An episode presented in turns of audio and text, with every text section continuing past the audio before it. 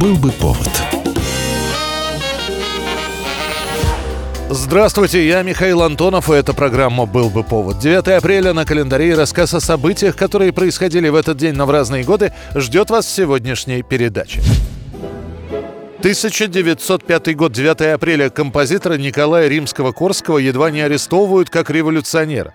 Дело в том, что именно в этот день в помещении театра «Пассаж» прошла осуществленная силами студентов Петербургской консерватории постановка оперы Римского-Корсакова «Кощей бессмертный».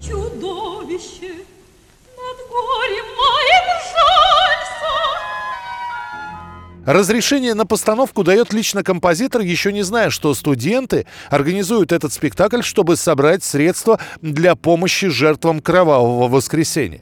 Тогда, в январе 1905-го, по мирной демонстрации открыли огонь. В итоге более 90 человек погибли, а около двух сотен получили ранения.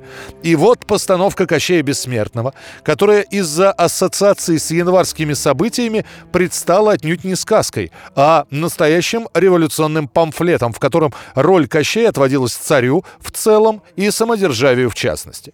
Плюс к этому римского Корсакова уволили из консерватории за то, что он поддержал митингующих. На показ Кощея набивается полный зал. В большинстве своем студенты. Перед началом спектакля кто-то выкрикивает лозунги. Как только начинается увертюра, на сцене появляется полицейский, который под свист присутствующих говорит о том, что постановка запрещена. И студентов, актеров и самого римского Корского будут в течение нескольких дней проверять на причастность к революционной деятельности. А Кощея Бессмертного покажут только через 12 лет, в 1917 году.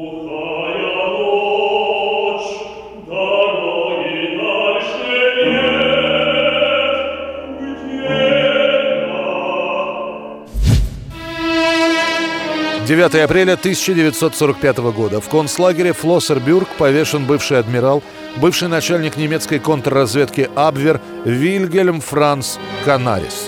Canaris wird es uns nicht sagen. Aber vielleicht diese junge Dame hier.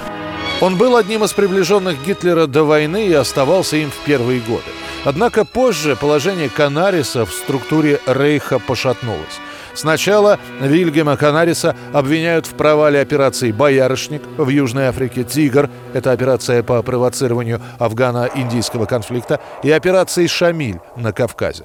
Чуть позже Канариса заподозрят в подготовке покушения на Гитлера. Правда, доказательства так и не будут найдены, но авторитет адмирала будет подорван.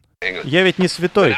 Иногда при моей работе приходится красть, шантажировать, подкупать людей, использовать человеческие слабости. Ну, у всего есть свой предел. Даже для вас. Вы не можете этого сделать, ясно? Начинают расследовать всю деятельность Абвера, и Канариса приказом Гитлера сначала отправят в отставку, а потом посадят под домашний арест в замке Лауенштейн. После покушения на Гитлера 23 июля 1944 года Канариса арестовывают. Следствию опять же таки не удается доказать его причастность. Но это не помешает отправить в начале 1945 года адмирала Канариса в концлагерь, где он живет в офицерском бараке. В тот же момент гестапо обнаруживает документы и личные записки Канариса, в которых он описывает свое общение с британской разведкой. А после выяснится, что Канарис спас от крематория около 500 евреев-заключенных, переправив их за пределы Рейха, в основном в Испанию и Португалию.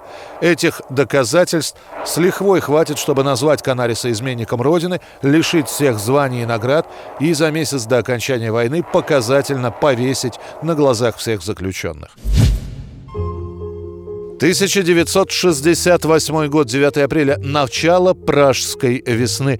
В Чехословакии опубликован программный документ «Чехословацкий путь к социализму». Он предлагает проведение экономических реформ и демократизацию общественной и политической жизни. В народ уходит фраза «социализм с человеческим лицом». В январе 68-го у руля Чехословацкой партии становится словак Александр Дубчик. Он для начала проводит кадры чистки, назначает, как считается, реформаторов на ключевые посты, а дальше больше. Была существенно ослаблена цензура. Повсеместно проходят свободные дискуссии. Начинается создание многопартийной системы. Заявлено о стремлении обеспечить полную свободу слова, собраний и передвижений, установить строгий контроль над деятельностью органов безопасности и облегчить возможность организации частных предприятий, а также снизить государственный контроль над производством. В планах Дубчика просить большей самостоятельности для своей страны. Видя, что события принимают серьезный оборот, в мае Дубчика вызовут в Москву, где на него обрушит весь свой гнев Леонид Брежнев. Russians, Podgorny, Brezhnev, Kosygin, Suslov. Across.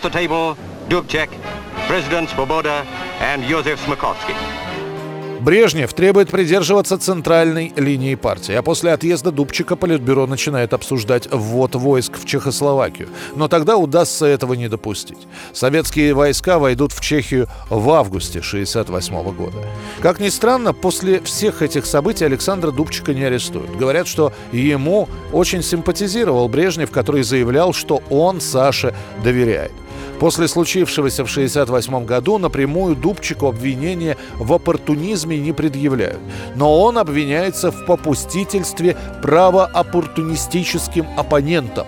Из-за этих обвинений в 70-м году Дубчика исключат из Компартии Чехословакии, его лишат статуса депутата и отправят на работу руководящим лесничествами в системе словацкого лесного хозяйства. Там Дубчик проработает до выхода на пенсию в 81 году. 2003 год, 9 апреля. Американское командование объявляет о полном контроле над столицей Ирака, Багдадом.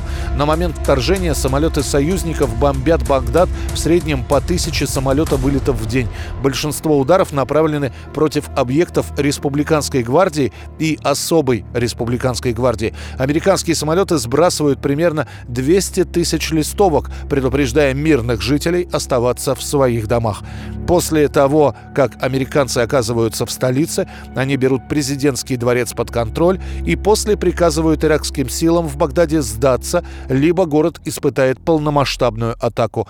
Иракские правительственные чиновники либо исчезают, либо признают поражение. А на центральной площади города морские пехотинцы США свергают статую Саддама Хусейна. Ликующую толпу иракцев изображает менее 150 человек, которым собственными усилиями свалить памятник не удается.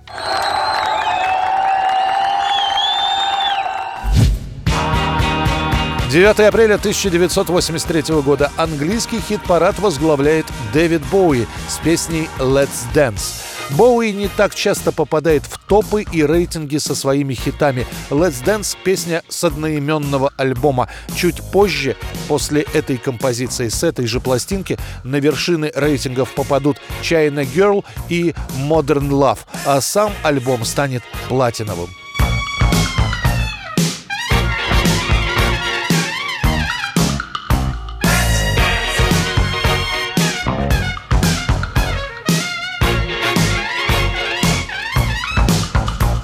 Это была программа «Был бы повод» и рассказ о событиях, которые происходили в этот день, 9 апреля, но в разные годы. Очередной выпуск завтра. В студии был Михаил Антонов. До встречи. «Был бы повод»